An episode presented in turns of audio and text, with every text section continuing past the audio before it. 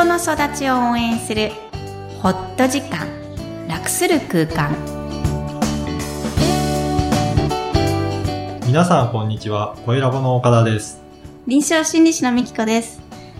皆さんこんにちは。大家好。Hi everyone みきこさん今回もよろしくお願いします。お願いします。8月に入りましたね。そうですね。夏休み真っ盛りですが、ね。いかがお過ごしでしょうか？はい夏休みといえば8月での夏休みの思い出って何かありますか、ですね、7月20日ぐらいから夏休みが始まるじゃないですか。はで7月の夏休みと8月1日に入った途端に、いはい。私すごい悲しかったんですけど、な、そうなんですか？ないですか？そういう思い出。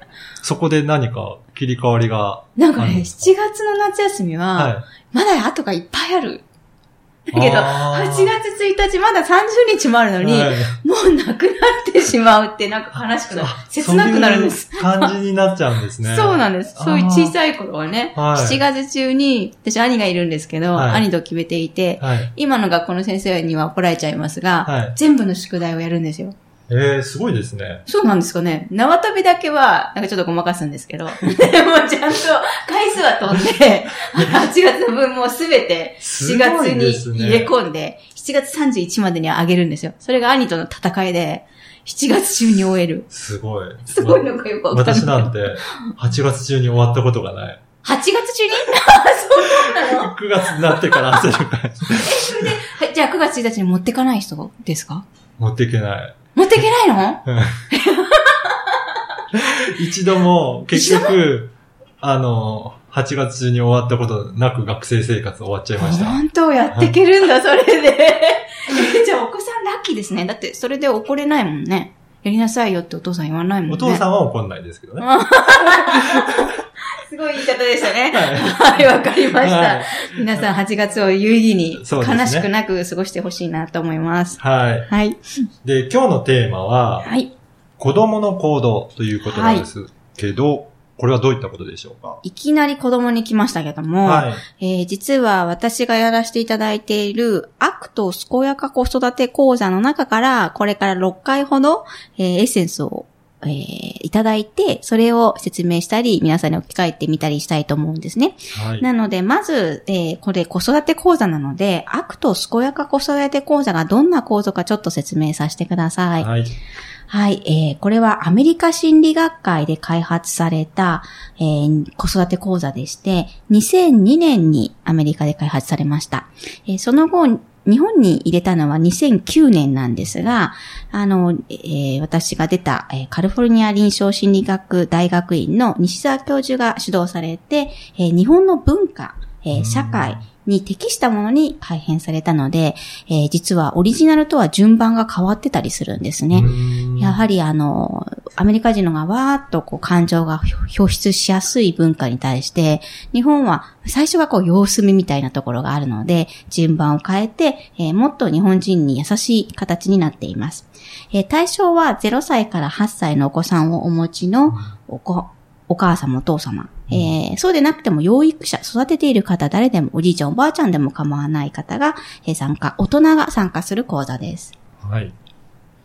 で、この講座の特徴は、えー実は親の感情に注目した新しいタイプの子育て講座で、えーしつけや、えーなんだろうな、その他こう、外に見えるものではなくてですね、自分の中の感情をベースにして子育てをするので、いろんなワーク、えーロールプレイングなどが入っているんですが、すべて感情に向き合う、えー講座になっているところがすごく大きな特徴と言えます。ああそうなんですね。はい。あの、やっぱり特徴としては、親の感情に注目してるっていうところが、やっぱポイントなんですかね。そうなんです。うんえっ、と、お子さんのことを知りたいっていうのは、まず皆さん、あの、参加者はおっしゃるんですけど、そこを来られると、なぜか自分の感情と向き合ってしまうという講座なんですね。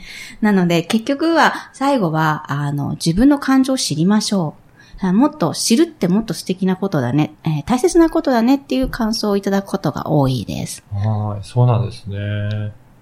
なので今日は1回目の、えーまず子供の行動を知りましょう。子供の行動ってどんな風になっているのかっていうのを、えー皆さんにも感じていただきたいんですけど、はい。子供の行動って岡田さんにとってどんな風に映りますか？または感じますか？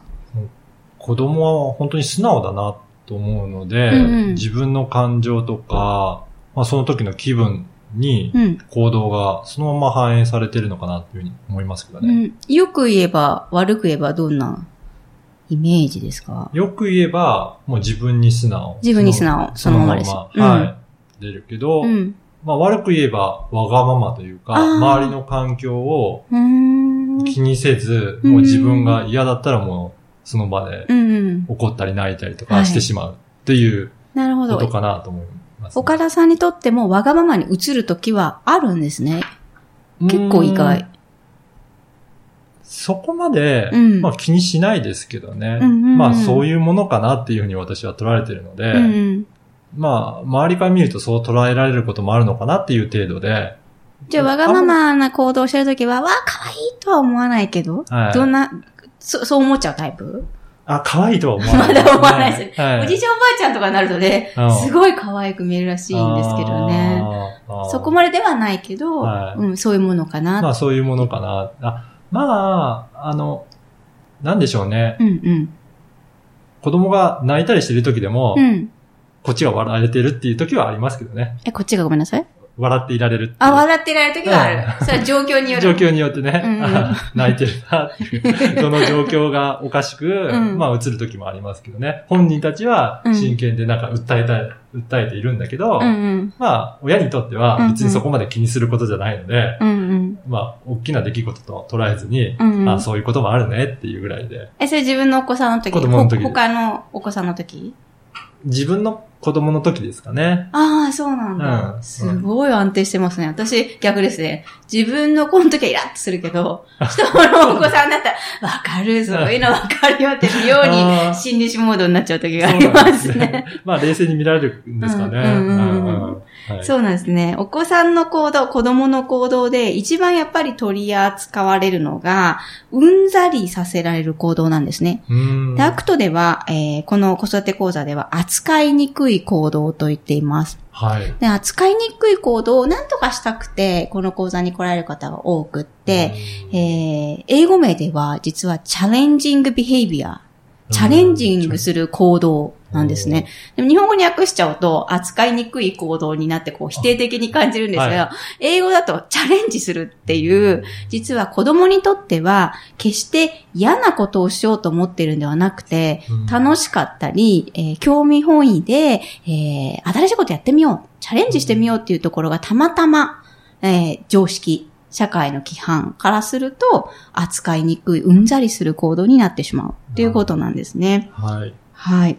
じゃあ、この行動に対して、えーどうやって大人が対応するかってことをこの講座でやるんですけども、はい。えーみんないろいろロープレイをしたり話し合ったりするして、えーケースについて、えー与えられた課題について考えるんですが、まずは、えー大人が努力して子供の視点を理解しないと変えられないというふうに定義しています。つまり大人が努力してってことはどういうことだと思います？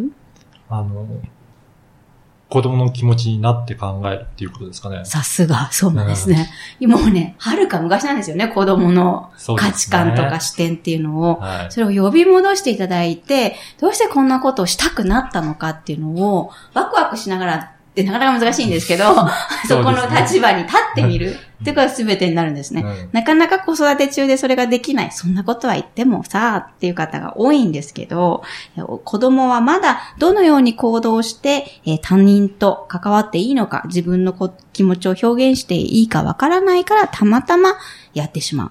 えー子供は学んでいる最中だから、そういう行動を起こしてしまうっていうのがベースになっています。なるほど。つまり全てが学び。うんいたずらも、いいことも、何もかも学びで、その子にとっては必要なこと。